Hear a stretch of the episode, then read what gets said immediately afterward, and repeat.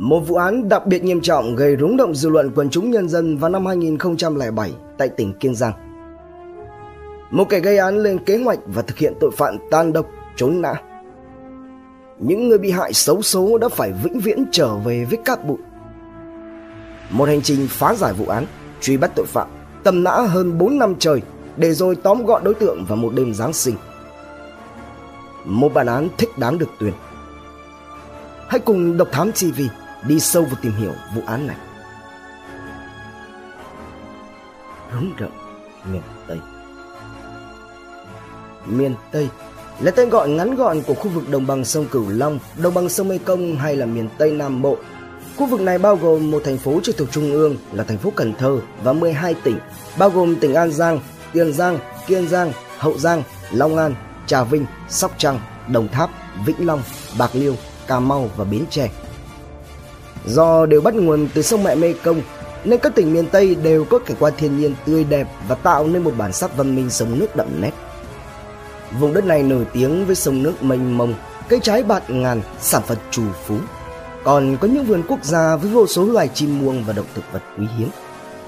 Con người thì vừa hào sảng, khí khái vừa trần chất thật thà, lưu giữ những loại hình nghệ thuật dân gian đặc trưng như là cải lương, điệu lý, điệu hò, các bản nhạc hay điệu múa, hay hình thức giao thương buôn bán độc đáo, đó là chợ nổi. Người ta biết đến miền Tây không chỉ ở cái cảnh vật con người, mà còn biết đến nơi đây qua những câu hát ru, những bài dân ca trữ tình quê hương ngọt ngào và sâu lắng. Về miền Tây là về với thiên nhiên, miệt vườn, kênh rạch, nơi luôn sẵn sàng chào đón bất cứ ai. Có lẽ cũng vì cái hương, cái tình với miền Tây mà có anh chàng nọ quê từ tận Thanh Hóa xa xôi cũng lựa chọn cái đất này làm nơi để sinh sống, kiếm kế sinh nhai. Anh chàng làm thuê cho người ta, hàng ngày lúc thì đi thuyền, lúc thì bốc vác, hoặc là ai bảo gì làm nấy ở một khu vực câu cảng làng chài nọ. Chắc có lẽ là mọi người còn bận rộn với những lo toan về cuộc sống, mưu tính cho chuyến đi biển tiếp theo, hay trồng cây gì, nuôi con gì, mà lại ít ai để ý tới rằng anh chàng ngư phủ này có một lối sống khá lạ đời. Theo nghĩa nào đó thì tức là anh ta sống theo giờ Mỹ với sự chênh lệch bình quân là 12 giờ đồng hồ. Ban ngày anh ta trốn chui trốn lùi ở các làng chài tại vùng ven biển. Chỉ khi mà đêm buông xuống thì anh ta mới lo dò, mò mẫm ló mặt ra chợ làm thuê kiếm sống tại khu vực bãi sau.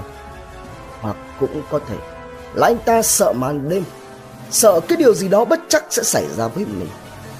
Vì sự vô thường ai biết trước ngày mai.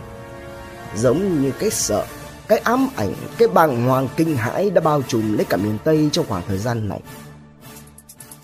Một sự việc khủng khiếp khiến ai ai cũng biết đến, không chỉ bởi vì tính chất, mức độ, mà còn là những điều bi thương mà nó để lại. Đó là vào nửa đêm ngày 15 tháng 5 năm 2007, vợ chồng ông Lê Tấn Anh và bà Trương Thị Mỹ Lệ ở ấp Vĩnh Hòa 2, xã Vĩnh Hòa Hiệp, huyện Châu Thành, tỉnh Kiên Giang, khi đang thiêu thiêu chìm vào giấc ngủ sau cả một ngày dài kiếm sống trong căn chòi bán tạp hóa của gia đình, thì ngay bỗng nhiên thấy tiếng kêu cứu. Đúng, chính xác là có tiếng chi hô. Hơn nữa đó lại là tiếng của con gái lớn của họ. Đi kèm với tiếng gọi là mùi khét lẹt, khói và hơi nóng hầm hập ập đến. Ngồi bật dậy, ông bà hoảng hồn khi thấy căn nhà của mình ở kế bên căn chòi đang bùng cháy một cách dữ dội. Ngọn lửa bao trùm như thể là đang gào thét giữa màn đêm tĩnh mịch nơi sông nước. Và điều khiến cho ông Anh bà Lệ hoảng hốt hơn nữa, đó là khi ở trong căn nhà đó, vào đêm nay cũng như mọi ngày, là nơi ngủ của ba người con gái của ông bà. Chỉ sau đó có vài tích tắc, một tiếng nổ lớn long trời lở đất phát ra từ phía căn nhà, lại càng làm cho ngọn lửa trở nên dữ dội hơn. Vợ chồng ông Anh bà Lệ đã lập tức chạy đến dùng máy bơm nước để dập lửa, đồng thời chi hô lên. Nghe thấy tiếng động lớn, kêu la thảm thiết giữa đêm hôm vắng lặng, bà con xung quanh nơi cái xóm nghèo nhưng giàu tình nghĩa ấy đã lập tức tề tụ. Không ai bảo ai, mỗi người một sức góp một chân một tay để nhanh chóng ứng cứu, liều mình lao vào ngọn lửa đang cái lúc hừng hực nhất. Những người có mặt vẫn chưa thể hoàn thành được nhiệm vụ cứu ba cô con gái của ông Anh bà Lệ ra ngoài, bởi vì họ gặp phải một chướng ngại. Ở cửa ra vào của ngôi nhà, từ phía bên ngoài, họ phát hiện ra có dây chì đã bị buộc xoắn lại, ngăn cản nỗ lực xông vào. phải mất tới 1 phút đồng hồ. Sau rất nhiều công sức thì mọi người mới có thể vào được bên trong và cứu được 3 người con gái đang ngất lịm ra đến bên ngoài. Ngay sau đó, cả 3 người này đều được đưa tới Bệnh viện Đa Khoa tỉnh Kiên Giang để cấp cứu. Trong cái cảnh tượng đó, ai ai cũng đều hoảng hồn trước ngọn lửa rừng rực, sợ hãi với vụ việc kinh hoàng và thương xót cho 3 cô gái. Đặc biệt nghiêm trọng, ngay sau khi được đưa tới bệnh viện, các y bác sĩ và nhân viên y tế đã lập tức triển khai cứu chữa cho 3 cô gái. Về phần vụ cháy, sau 20 phút tích cực dập lửa thì cuối cùng đám cháy đã được dập tắt. Trong lúc đó, thông tin nhanh chóng được trình báo tới chính quyền địa phương, và với nhiều biểu hiện nghi vấn thì ngay lập tức Công an thành phố Rạch Giá và Công an tỉnh Kiên Giang đã có mặt tại hiện trường và tiến hành các biện pháp nghiệp vụ. Tuy nhiên, điều cần nói đến trước hết đó là hiện trường vụ cháy. Lửa đã làm nhiều thứ hóa cho, lại càng kinh hãi hơn khi mà bình ga của gia đình đã phát nổ, tiếp sức cho ngọn lửa bùng lên. Trước mặt các anh là ngổn ngang, tàn tích, đòi hỏi những người điều tra viên, kỹ thuật viên phải vô cùng tỉ mỉ, thận trọng và trách nhiệm trong quá trình dò xét, không bỏ sót dù chỉ là một chi tiết nhỏ nhất. Đặc biệt là cần tìm ra rõ ràng điểm phát cháy, nguyên nhân cháy để làm sáng tỏ vụ việc. Nhưng đó không phải là một chuyện dễ dàng có thể làm hoặc là chỉ ra ngay lập tức. Tại hiện trường thì bước đầu, các phòng ban nghiệp vụ đã tìm thấy được 2 chiếc can nhựa màu trắng loại 5 lít. Trong đó có một can nghi đựng xăng đã bị cắt bỏ phần tay cầm và một can thì nghi đựng axit. Thu giữ được 2 sợi dây chì được sử dụng để buộc xoắn vào nhau ở vị trí cửa ra vào từ phía bên ngoài, một cây kim loại có đầu quấn bùi nhùi rẻ dạng cây đuốc và một mảnh chiếu bị cháy xém. Trả soát ban đầu, nghi vấn đặt ra là cây kim loại quấn mùi rẻ kia được sử dụng để kiến tạo vụ cháy. Chất bắt đầu cháy là xăng, vị trí từ trên mái nhà xuống. Điều này có nghĩa rằng, rõ ràng đây là một nghi án đặc biệt nghiêm trọng do một hoặc một số kẻ mất nhân tính gây ra. Và đúng như vậy, tại bản kết luận giám định số 1925 sửa C21B ngày 29 tháng 6 năm 2007 của Viện Khoa học Hình sự Bộ Công an, mảnh chiếu bị cháy xém và mẫu vải quấn quanh cây kim loại gửi đi giám định chính xác là có chứa thành phần xăng dầu. Trước mặt, một trong những nguồn thông tin quan trọng là từ 3 cô con gái của ông anh bà Lệ.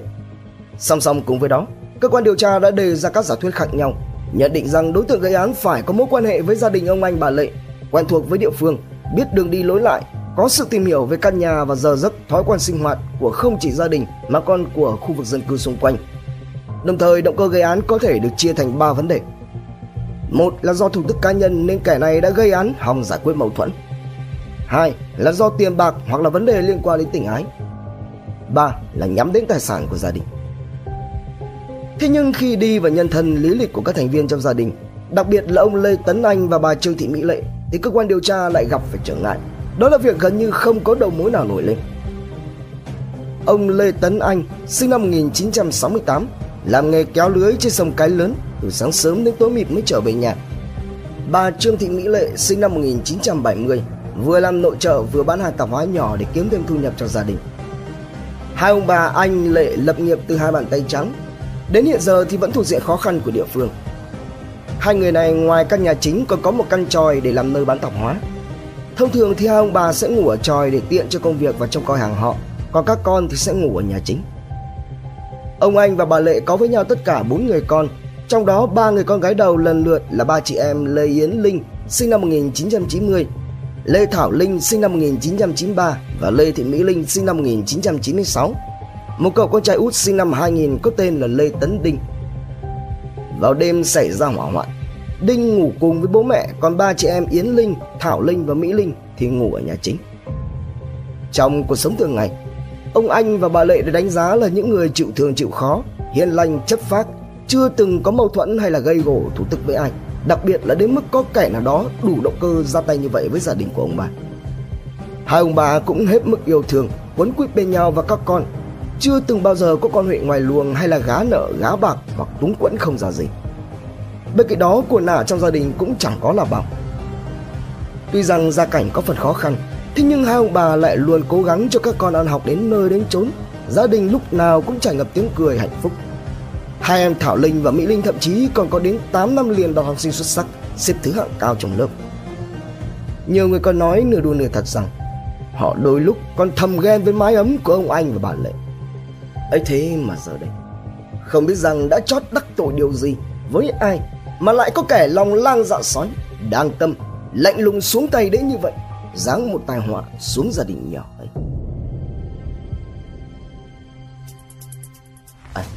Số. Điều nghiên lại hiện trường vụ án, cơ quan điều tra đặt ra nghi vấn rằng nếu như bình thường biết đến khả năng ông Anh và bà Lệ sẽ ngủ lại ở chòi có bán hàng tạp hóa, vậy thì cái này tại sao lại không ra tay ở cả chòi, trong khi đã mất công gây án ở các nhà chính? Do hắn ta không có đủ thời gian để thực hiện. Liệu rằng đây là do hắn sơ suất, thiếu sót một bước nào đó trong kế hoạch phạm tội của mình? Hay có thể nào cái mà hắn nhắm đến chính là lấy đi hơi thở của ba chị em Linh, hoặc là một Linh nào đó? Xoay lại vấn đề, trong 4 chị em con của ông Anh bà Lệ, hiện tại ngoài em út Đinh còn nhỏ, hai em Thảo Linh và Mỹ Linh cũng chỉ có các mối quan hệ trong sáng ở trường lớp. Như vậy thì khả năng còn lại nằm ở cô chị là Lê Yến Linh. Qua thông tin thu thập được, Yến Linh là chị cả trong gia đình, rất yêu thương các em và là một người con chăm chỉ, có trách nhiệm. Do thấy gia cảnh khó khăn, bố mẹ vất vả kiếm lấy từng đồng tiền, nhà lại đông con, thế nên Yến Linh hiện tại đã nghỉ học để ở nhà phụ giúp bố mẹ đỡ đần công việc. Vậy thì có khả năng nào động cơ gây án đến từ mâu thuẫn tình ái với Yến Linh? Tuy nhiên thì lại một lần nữa, sương mù vẫn bao phủ vụ án. Chính Yến Linh đã cố gắng với những hơi thở nhọc nhằn, khi tỉnh lại đã xác nhận rằng không có chuyện đó, cũng chẳng có mối quan hệ nào có khả năng hoặc là đủ điều kiện để thực hiện vụ án như vậy đâu. Đến đây cơ quan điều tra bắt buộc phải đối mặt và tìm lời giải đáp cho nhiều ẩn số, thể hiện bằng một loạt các câu hỏi: ai, khi nào, cái gì, nhưng hơn cả là tại sao. Trong lúc gia đình, họ hàng, bạn bè, bà con chòm xóm và cả cơ quan điều tra đang kỳ vọng các em có thể qua khỏi, may mắn thoát khỏi lưỡi hái của tử thần, thì tin dữ đã đột ngột ập đến. Sau 3 ngày, tức là vào ngày 18 tháng 5 năm 2017, mặc dù đã được các y bác sĩ đội ngũ y tế hết sức tận tình cứu chữa, thế nhưng do tình trạng quá nguy kịch, các em đã lần lượt rời xa trần thế, bỏ lại hai bố mẹ và người em trai trên cõi đời này. Theo bản kết luận giám định pháp y số 086.pi/2007/TT, thì Mỹ Linh đã ra đi với một loạt những biểu hiện thương tâm như là toàn thân bỏng cháy đen với diện tích bỏng khoảng 100% độ 3, 4, miệng, mũi, khế phí quản chứa nhiều khói đen, phổi phù nề, cơ tim tái, vi thể phình giãn và rách phế nang, thiếu dưỡng cơ tim cấp tính. Nguyên nhân ra đi do suy hô hấp và tuần hoàn bởi bỏng lửa diện tích khoảng 100% độ 3, 4. Thảo Linh ra đi với một loạt những dấu hiệu qua giám định gồm toàn thân bỏng diện tích khoảng 100% độ 3, 4, khí phế quản phù nề chứa nhiều dịch nhầy màu đen, phổi phù nề, cơ tim tái, vi thể suy đa tạng, tổn thương bỏng niêm mạc khí quản. Nguyên nhân ra đi do sốc nhiễm trùng với bỏng lửa diện tích khoảng 100% độ 3, 4. Và cũng tại bản kết luận giám định pháp y này, chị cả Yến Linh ra đi khi toàn thân bỏng nặng diện tích khoảng 100% độ 2, 3, 4. Khí phế quản phù nề chứa nhiều dịch bọt và dịch nhầy đen lợn cợn, phổi phù nề, sưng huyết, vi thể suy đa tạng, tổn thương bỏng niêm mạc khí quản. Nguyên nhân ra đi do sốc nhiễm trùng bởi bỏng lửa diện tích khoảng 100% độ 2, 3, 4. Ngay lập tức, thông tin về sự ra đi của cả ba em đã nhanh chóng lan truyền khắp trong quần chúng nhân dân. Không một ai có thể kìm được nước mắt, và điều quan trọng hơn cả là cho đến giờ đây, kẻ mất nhân tính nào gây ra chuyện này vẫn chưa tra tay vào còng số 8. Vụ việc được bàn qua bàn lại, truyền tai nhau, khắp nơi người ta xôn xao, hoang mang, lo lắng và đau buồn. Cùng với trách nhiệm và ý chí quyết tâm phá giải vụ án, thì vô hình chung tất cả đã gộp lại tạo thành một gánh nặng hết sức to lớn đè lên vai của cơ quan điều tra. Dưới áp lực nặng nề đó, các anh lại càng quyết tâm hơn, phải đưa kẻ thủ ác ra trước ánh sáng pháp luật bằng mọi giá. Các mũi trinh sát được tổ chức để chia ra nhiều ngả. Toàn bộ lực lượng công an huyện Châu Thành cùng phòng cảnh sát hình sự công an tỉnh Kiên Giang đã tỏa xuống khắp các ấp, xã lân cận với ấp Vĩnh Hòa Hiệp nói riêng và xã Vĩnh Hòa Phú nói chung, dọc theo tuyến đường ra vào hiện trường để xác minh thông tin, thu thập chứng cứ, tìm kiếm nhân chứng, vận động quần chúng nhân dân tố giác tội phạm.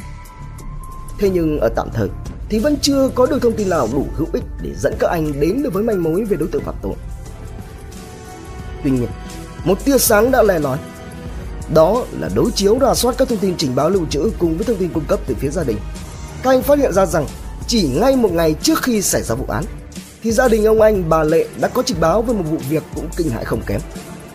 Đó là khi ba em Linh ngủ dậy, phát hiện ra phần vải màn căng xuống để che muỗi và côn trùng khi ngủ có dấu vết bị tạt axit. Vậy có khi nào Kẻ gây ra vụ việc này cũng chính là kẻ đã xuống tay gây họa. Hắn đã làm như thế nào, vào lúc nào và tại sao? Chuyện tình. Sau rất nhiều công sức thì cuối cùng cơ quan điều tra đã tìm ra được một đầu mối. Sau khi nối lại các mảnh ghép đã cho được một bức chân dung hoàn chỉnh.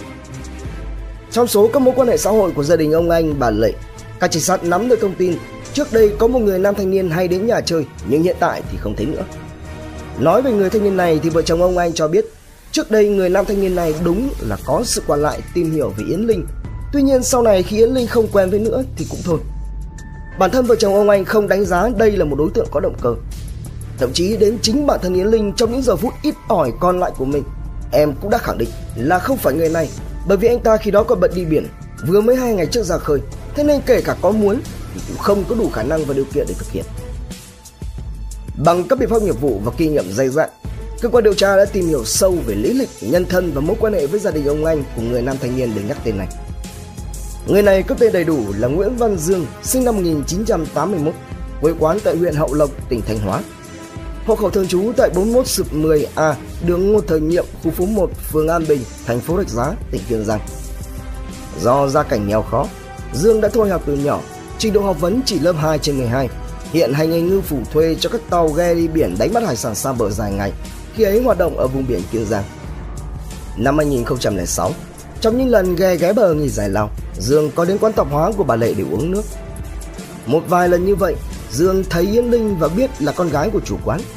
Yến Linh khi ấy lại mới bước vào tuổi 16, là một cô gái đẹp người, đẹp nết, chăm chỉ chịu khó, nên có cả một hàng dài các anh nhòm ngó xếp hàng trồng cây xịt. Hễ cứ kết thúc chuyến đi biển dài ngày nào là Dương chắc chắn sẽ ghé qua nhà ông Anh và bà Lệ chơi. Quay lại một thời gian, thấy Dương hiền lành, siêng năng lại lễ phép ngoan ngoãn, Yến Linh dần có cảm tình. Ông Anh và bà Lệ cũng biết chuyện, nhưng trông Dương cũng được, thế nên không có ý kiến. Được một thời gian, Yến Linh yêu Dương. Sau đó có một lần Dương mời Yến Linh về nhà ở thành phố Rạch Giá chơi. Thế nhưng tại nhà Dương, Yến Linh phát hiện ra một con người, một bộ mặt khác của Dương. Đó là việc Dương ăn nói với bố mẹ của mình rất hỗn hào, phát ngôn bậy bạ lung tung, cộc cằn, hỗn xược. Thì ra, con người mà cô đã yêu và cảm mến bấy lâu nay lại đối xử với ruột thịt như vậy. Và với Yến Linh, đó là một điều không thể chấp nhận được. Trở về sau chuyến thăm nhà Dương, Yến Linh cách tuyệt với Dương, tránh xa, không có quen biết quan hệ gì nữa. Ông Anh biết chuyện thì cũng khuyên nhủ con là muốn chia tay thì phải ra ngô ra khoai, chứ không thể đứt phịch một phát như vậy. Bị Yến Linh né tránh thì Dương lại càng cố gắng chinh phục cô nhiều hơn. Khoảng tháng 3 năm 2007, Dương tìm đến nhà Linh để bày tỏ tình cảm nhưng lại bị từ chối. Quá đỗi buồn chán, như thể là quá bất lực vì không còn biết phải làm thế nào khác, Dương đã chọn cách bày tỏ tấm chân tình của mình bằng cách tự vung lên một con sắc lẹ, phập xuống một nhát, làm cho ngón tay trỏ trên bàn tay trái của mình rời ra, rơi bứt xuống đất. Và đương nhiên, thật khó mà có thể chấp nhận nổi một người làm ra những chuyện như vậy để chứng minh tình cảm của bản thân. Cũng thật khó để nói hết. Thế tuy nhiên, đến chính bản thân mình còn không yêu quý trân trọng thì thật khó có thể yêu thương trân trọng được người khác, lại còn sẵn sàng làm ra những chuyện bất chấp hậu quả giống như vậy. Kết quả là Dương vẫn nhận được cái khước từ của Linh. Dương bỏ về trong sự hậm hực, và để quên đi cái vết thương lòng, Dương đến huyện Ba Hòn, tỉnh Kiên Giang để xin làm bạn ghe cho ghe Hồng Đại với những chuyến ra khơi dài ngày. Mỗi khi có dịp trở về đất liền, Dương cũng đều không thể quên được Linh. Và mỗi lần như vậy, Dương lại lấy điện thoại gọi vào số máy của Yến Linh, nhưng gần như không khi nào liên lạc được. Tâm lạ. Với nhận định đây là một vụ án đặc biệt nghiêm trọng, trong đó kẻ gây án đã lên kế hoạch từ trước, điều nghiên con mồi kỹ lưỡng tỉ mỉ rồi mới hạ quyết tâm xuống tay, Dương được đưa vào tầm ngắm. Để xác minh rõ hơn về Dương, các trinh sát đã tìm tới nhà để liên hệ làm việc. Tuy nhiên không có bất ngờ, Dương đã đi khỏi nơi cư trú, biến mất theo đúng nghĩa đen. Không có lấy một tin tức, thông tin, tung tích được để lại và cũng không thể liên lạc được với Dương. Nơi làm việc cũng xác nhận rằng Dương không đến làm, nhưng khi đi lại xin với lý do là về nhà thăm nhà, sau đó biệt tích cho đến nay. Như vậy thì về mặt thời gian và hành tung, Dương không về nhà, biến mất trong khoảng thời gian trước, trong và sau vụ án. Gia đình cũng không liên lạc được, nhưng lại để lại lý do rời khỏi nơi làm việc như vậy, thì Dương đã đi đâu, làm gì, hiện tại đang ở đâu. Kết hợp với các bằng chứng thông tin thu thập được, ngay trong ngày 16 tháng 5 năm 2007, cơ quan điều tra đã ra quyết định khởi tố vụ án. Và ngày 18 tháng 5 ra quyết định bắt giữ khẩn cấp đối với Nguyễn Văn Dương. Thế nhưng, Dương ở đâu vẫn là một câu hỏi bị bỏ ngỏ. Không một thông tin manh mối nào dẫn đến đối tượng. Đặt ra giả thiết rằng có thể Dương sẽ lẩn trốn tại một trong những nơi mà hắn biết. Cơ quan điều tra đã chia làm 3 mũi. Một hướng quay trở về quê quán của Dương tại huyện Hậu Lộc, tỉnh Thanh Hóa. Một hướng phục kích tại nhà bố mẹ Dương ở thành phố Rạch Giá, theo sát từng cử chỉ, hành tung, dĩ biến động của những người thân thích quen biết với Dương. Còn một hướng thì tập trung phân bổ khắp các cảng biển, bến đỗ và những nơi mà Dương có thể ẩn náu để truy tìm. Đề phòng Dương vốn có kinh nghiệm làm thuyền viên đi biển đánh bắt hải sản sẽ xuất hiện ở đâu đó quanh những nơi như vậy. Thế nhưng, thời gian liên tục trôi đi, manh mối về Dương vẫn chưa có được một thông tin nào có giá trị. Ngày 19 tháng 6 năm 2007, Công an tỉnh Kiên Giang đã ra quyết định truy nã đặc biệt toàn quốc đối với Nguyễn Văn Dương với đặc điểm nhận dạng là bị cụt ngón trỏ bàn tay trái. Ngày 24 tháng 7 2007, trang qua Nhân dân Online đăng thông tin về vụ việc và để lại lời nhắn rằng: ai biết tên Nguyễn Văn Dương ở đâu, xin báo cho Phòng Cảnh sát điều tra tội phạm về trật tự xã hội Công an tỉnh Kiên Giang, số 507 Nguyễn Chí Thành, phường Rạch Sỏi, thành phố Rạch Giá, tỉnh Kiên Giang, hoặc cơ quan công an nơi gần nhất. Cho tới ngày 17 tháng 9 năm 2007, Cơ quan Cảnh sát điều tra Công an tỉnh Kiên Giang đã ra quyết định tạm đình chỉ điều tra bị can do thời hạn đã hết. Bị can đã bỏ trốn, hiện chưa rõ tung tích. Từ những vụ án sẽ cứ như vậy mà dậm chân tại chỗ, Nguyễn Văn Dương cũng sẽ theo đó mà bốc hơi hóa khí, chẳng rõ ngày hiện hình. Nhưng không, đối với cơ quan điều tra nói chung và những thành viên trực tiếp tham gia phá án nói riêng, luôn mang trong mình một nỗi niềm canh cánh, một ý chí quyết tâm chưa bao giờ lung lay, một ngọn lửa nhiệt huyết chưa bao giờ tắt. Thời gian vẫn cứ lặng lẽ qua ngày, qua tháng, qua quý rồi lại qua năm. Chưa thấy bóng dáng Dương, các anh còn chưa thể yên giấc. Đối với các anh mà nói, việc chưa bắt được Dương, chưa làm sáng tỏ được chân tướng của vụ án đến từng chi tiết nhỏ nhất là chưa hoàn thành được trách nhiệm, nghĩa vụ, luôn tự cảm thấy mình có lỗi với gia đình nạn nhân, với bà con nhân dân. Để hiện thực hóa được quyết tâm đó, các anh chưa bao giờ có giây phút nào gạt Dương ra khỏi công việc cả. Luôn có những chuyến công tác và phương hướng triển khai để tiếp tục truy tìm Dương. Thông tin truy nã về Dương được gửi đến khắp các đơn vị cơ sở cấp nhỏ nhất, luôn trong trạng thái được cập nhật quan tâm liên tục. Nhưng Dương vẫn chưa xuất đầu lộ diện. Thậm chí còn có giả thiết rằng có khả năng đối tượng đã lẩn trốn sang Campuchia. Thế rồi trời không phụ lòng người, công sức của các anh cuối cùng cũng đã được đền đáp khi vào cuối năm 2011, Phòng Cảnh sát truy nã tội phạm Công an tỉnh Kiên Giang đã nhận được tin báo tìm thấy một manh mối về Nguyễn Văn Dương. Đó là căn cứ vào các đặc điểm nhân dạng, một chủ ghe đã xác nhận. Chính xác đây là người làm thuê cho anh, nhưng lại không phải tên là Dương mà tên là Lê Kim Nghiêm. Cách đây khoảng 6 tháng, Nghiêm đã tự dưng biến mất không một lý do. Đi kèm theo đó là nhảy luôn một chiếc xe gắn máy hiệu Suzuki của chủ ghe không lời từ biệt. Nắm được thông tin, cơ quan điều tra lập tức đi sâu vào dựng các mối quan hệ của người có tên là Nghiêm này. Và qua các đồng nghiệp từng cùng đi ghe thì họ nói rằng Nghiêm đã từng có một lần chia sẻ rằng có vợ ở huyện U Minh, tỉnh Cà Mau, tên là Mảy. Ngoài ra thì không có thêm bất cứ thông tin nào khác. Từ manh mối này, các cán bộ chiến sĩ tiếp tục cử tổ công tác về địa phương để xác minh. Qua hàng loạt hồ sơ được rà soát thì cuối cùng các anh cũng đã tìm thấy được một người phụ nữ có tên là Nguyễn Thị Mảy, có chồng tên là Lê Kim Nghiêm. Chị này quê quán tại huyện U Minh, tỉnh Cà Mau, hiện tại làm công nhân tại một công ty đóng trên địa bàn quận 9 thành phố Hồ Chí Minh và cũng thuê trọ ở thành phố Hồ Chí Minh. Từ đây, các anh đã bí mật xác minh thông tin địa chỉ, và sau khi đã xác định chính xác Lê Kim Nghiêm, chồng của Mảy, là Nguyễn Văn Dương, phương án truy bắt đối tượng đã nhanh chóng được triển khai. 24/24, luôn luôn có người túc trực xung quanh nơi thuê trọ để đề phòng Dương xuất hiện một cách bất ngờ và để tránh bứt dây động rừng. Hơn một tháng trời, Dương vẫn chưa xuất hiện. Tuy nhiên, các anh biết rằng là không thể lùi bước, không được xảy ra bất cứ sai sót nào dù là nhỏ nhất, và không thể để cho đối tượng lại biến mất thêm một lần nữa. Sang tới ngày thứ 42, 43, các trinh sát bất ngờ nhận được thông tin rằng Nguyễn Văn Dương có nhờ một người bạn tới phòng trọ để chở Mảy đến gặp Dương đi chơi Noel.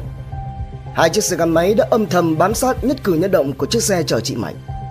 Và ngay trong đêm Giáng sinh ngày 24 tháng 12 năm 2011, ngay khi vừa ló dạng, Nguyễn Văn Dương đã lập tức bị khống chế, tóm gọn, tra tay vào còng số 8 sau hơn 4 năm trời trốn nã. lòng lặng sạt sỏi. Ngày 27 tháng 12 năm 2011, cơ quan điều tra đã ra quyết định phục hồi điều tra vụ án hình sự. Và vào ngày 17 tháng 4 năm 2012, Viện Kiểm sát Nhân dân tỉnh Kiên Giang đã phê chuẩn quyết định khởi tố vụ án, khởi tố bị can. Đối diện với các điều tra viên trên bàn làm việc, ban đầu Dương một mực khai báo mình là Lê Kim Nghiêm, không hề quen biết với ai tên Dương ở Kiên Giang và cũng không hề có bất cứ liên quan nào tới vụ thảm án xảy ra vào năm 2007. Thế nhưng, trước những bằng chứng thép, những lập luận chặt chẽ, sắc bén và những phương án đấu tranh chính xác, thì cuối cùng Lê Kim Nghiêm đã phải cúi đầu, lộ nguyên hình là Nguyễn Văn Dương, thừa nhận và thành khẩn khai báo toàn bộ các hành vi vi phạm pháp luật của mình. Cụ thể, vào ngày 14 tháng 5 năm 2007, ghe Hồng Đại bị hư hỏng nên phải ghé vào bờ để sửa chữa. Lúc này thì Dương lại nghĩ đến chuyện bị người yêu cự tuyệt nên đã nung nấu ý định trả thù, vì cho rằng Yến Linh đối xử với mình là quá lạnh nhạt, phũ phàng. Với suy nghĩ rằng không ăn được thì đạp đổ, hắn ta hạ quyết tâm sẽ thực hiện cho bằng được ý định của mình. Và để thực hiện, Dương lấy cớ xin phép chủ ghe Hồng Đại được nghỉ một vài ngày trong thời gian ghe sửa chữa để về nhà thăm gia đình. Lập tức Dương quay trở về, ra chợ mua 1,5 lít axit rồi đi thẳng đến nhà Yến Linh với ý định là dùng axit để hủy hoại nhan sắc của Yến Linh, để cho cô không thể đến được với người đàn ông khác nữa. Đến khu vực nhà Yến Linh, lúc này trời đã chuyển tối nhưng những người dân xung quanh vẫn còn sáng điện, thế nên Dương chưa thể ra tay và đành phải ngồi ly lại chờ đợi cơ hội tới gần 3 giờ đồng hồ.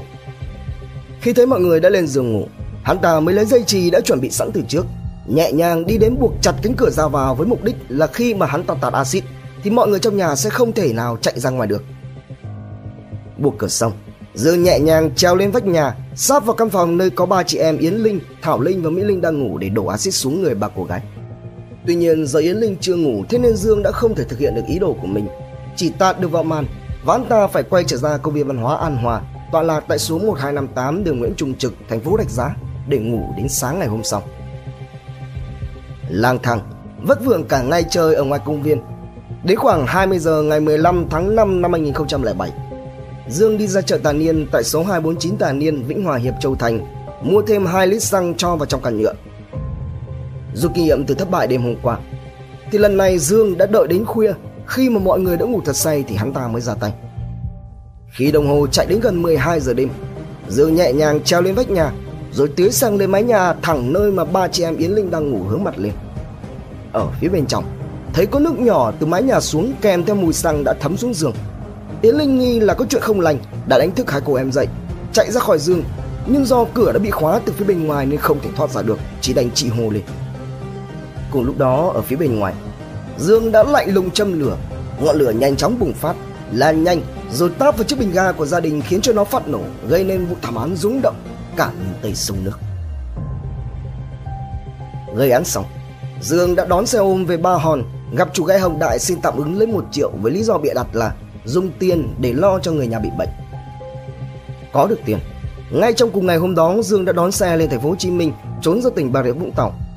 Từ đây, hắn ta đổi tên là Lê Kim Nghiêm, cắt đứt mọi liên lạc đối với gia đình và người thân quen. Trong khoảng thời gian này, ban ngày Dương trốn chui trốn nhủi ở vùng ven biển thuộc địa bàn tỉnh Bà Rịa Vũng Tàu, đợi đến đêm thì mới đi ra chợ để làm thuê kiếm sống tại khu vực bãi sau.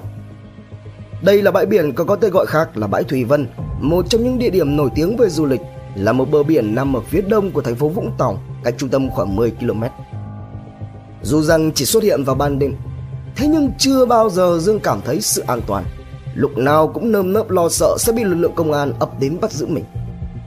Vì thế nên dần ra Dương đã xin đi làm bạn ghe đánh bắt hải sản ở những vùng xa bờ, ít khi nào trở về đất liền. Cuộc sống nay đây mai đó của Dương, lúc thì cập bến ở cửa biển Khánh Hội, huyện U Minh, tỉnh Cà Mau, lúc thì tỉnh Bến Tre, lúc thì lại ở bãi sau thành phố Vũng Tàu. Dù đã cố gắng quên đi nhưng không lúc nào Dương thôi bị ám ảnh về tội phạm do mình gây ra, và luôn sống trong một tâm trạng lo âu, sợ hãi. Trong những lần mà ghe cập bến ở cửa biển Khánh Hội, Dương có quen biết với chị Mảy, là một người phụ nữ đã luống tuổi và qua một đời chồng. Kẻ cô đơn, người thiếu thốn tình cảm, cả hai đã nhanh chóng gần gũi và chung sống với nhau. Dương chưa bao giờ để hở ra quá khứ của mình cho chị Mảy biết. Hắn ta bịa ra một câu chuyện rằng mình là một người mồ côi cha mẹ, lớn lên từ nhỏ bên cạnh bà ngoại tại Vũng Tàu. Thế nhưng 5 năm trước bà ngoại mất nên từ đó cũng lênh đênh trên mặt biển không trở về nhà nữa. cứ thế. Dương và chị Mảy đầu ấp tay kề từ lúc ghe cá của Dương cập bến và kết thúc khi mặt tàu lại ra khơi theo con nước. Trong dịp Noel cuối năm 2011, Dương đã xin chủ được phép nghỉ vài ngày để hẹn với chị Mảy đi chơi Giáng sinh. Đúng vào lúc Dương nghĩ rằng rồi sẽ êm đẹp, thời gian sẽ chôn vùi đi tội ác của hắn ta, thì mọi gì biến động của Dương đã nằm trong tầm ngắm của các trinh sát phòng cảnh sát truy nã tội phạm công an tỉnh Kiên Giang. Ngay khi vừa bước chân xuống bến xe miền Đông, Dương đã bị các trinh sát đón lõng, thực hiện lệnh bắt khẩn cấp theo lệnh truy nã, kết thúc hành trình chạy trốn của hắn ta. Kế hoạch trốn nã bằng cách thả mình lênh đênh ngoài biển khơi, mỗi chuyến đi đến 3-4 tháng mới quay về đất liền ít ngày của Dương đã hoàn toàn sụp đổ. Thích đã. Ngày 17 tháng 5 năm 2012, Viện Kiểm sát Nhân dân tỉnh Kiên Giang công bố bản cáo trạng truy tố bị can theo các điểm ACN khoản 1 điều 93 Bộ luật Hình sự năm 1999, sửa đổi bổ sung năm 2009. Theo bản kết luận về định giá tài sản trong tố tụng hình sự số 11 sượt KL-STC ngày 10 tháng 2 năm 2012 của Hội đồng định giá tài sản trong tố tụng hình sự, kết luận tổng giá trị tài sản mà ông Lê Tấn Anh bị thiệt hại trong vụ án là 9.700.000 đồng. Căn cứ và các tài liệu chứng cứ có trong hồ sơ vụ án do cơ quan cảnh sát điều tra đã thu thập được, có đủ cơ sở để kết luận Nguyễn Văn Dương là kẻ trực tiếp thực hiện vụ án đặc biệt nghiêm trọng hủy hoại tài sản. Cuối cùng, vào ngày 18 tháng 5 năm 2012, Tòa nhân dân tỉnh Kiên Giang đã mở phiên tòa xét xử sơ thẩm vụ án hình sự mang số 31/2012/HSST. Tại phiên tòa, hội đồng xét xử nhận định hành vi của bị cáo là đặc biệt nguy hiểm cho xã hội, cố ý trực tiếp và quyết tâm thực hiện tội phạm cho đến cùng với các bị hại, cướp đi hơi thở của nhiều người, trong đó có cả người chưa thành niên, đồng thời hủy hoại tài sản của gia đình bị hại và gây mất an ninh trật tự tại địa phương. Tổng hợp các tài liệu chứng cứ đã thu thập được cùng với kết quả tranh luận, ý kiến của kiểm sát viên, của bị cáo và của luật sư, khép lại phiên tòa, hội đồng xét xử tuyên phạt bị cáo Nguyễn Văn Dương mức án tử hình về tội đặc biệt nghiêm trọng lấy đi hơi thở của người khác và 2 năm tù giam về tội hủy hoại tài sản. Tổng hợp hình phạt buộc bị cáo phải chấp hành hình phạt chung cho cả hai tội là tử hình. Đây là một bản án thích đáng, được các cơ quan tố tụng, chính quyền và người dân ủng hộ. Tuy nhiên, đối với gia đình bị hại, thì dù bản án có đúng người, đúng tội và cái ác đã phải trả giá thích đáng đi chẳng nữa, thì ở một khía cạnh nào đó cũng không thể xoa dịu, bù đắp được tất cả những mất mát, tổn thất mà họ phải chịu đựng. Nhưng rồi, cuộc sống vẫn tiếp diễn. Nỗi đau nào con người ta cũng cần phải vượt qua, hay vết thương nào rồi cũng đến lúc phải khép lại. Thay vì sống trong quá khứ, ôm lấy nỗi oán hận cả đời, gia đình và người thân của các nạn nhân đã chọn lấy cách tha thứ, cất nỗi đau ấy vào một vùng trời riêng trong tâm hồn mình, để sống, để phấn đấu và tiếp tục nhìn về một ngày mai tươi sáng ở phía trước. Trân trọng cảm ơn quý khán thính giả đã theo dõi, subscribe, ấn chuông đăng ký để cập nhật những video mới nhất, like, share, chia sẻ tới nhiều người hơn, comment những suy nghĩ, ý kiến, bình luận của bạn hay những gợi ý, đóng góp để chúng tôi được hoàn thiện hơn. Độc Thám TV, 2 ngày một số vào lúc 21 giờ. Nguồn tham khảo và tổng hợp: Công an Nhân dân Online, An ninh Thủ đô, Tiền Phong, VN Express cùng nhiều nguồn khác từ Internet. Độc Thám TV. Theo dõi những nội dung vô cùng hữu ích và thú vị trên YouTube qua hệ thống kênh của Fashion Studio. Ghé thăm kênh Độc Đáo TV để theo dõi những thông tin kinh tế, tài chính, kinh doanh, khởi nghiệp. Đến với Độc Lạ TV để khám phá những câu chuyện độc đáo và kỳ lạ. Khám phá những vụ án kinh điển và bí ẩn, cập nhật tin tức an ninh nóng hổi cùng Độc Thám TV. Hay tìm hiểu về lịch sử Việt Nam qua Bí ẩn Sử Việt cùng nhiều kênh YouTube bổ ích khác đang được xây dựng và hoàn thiện mỗi ngày. Fashion Studio mang đến những giá trị thiết thực.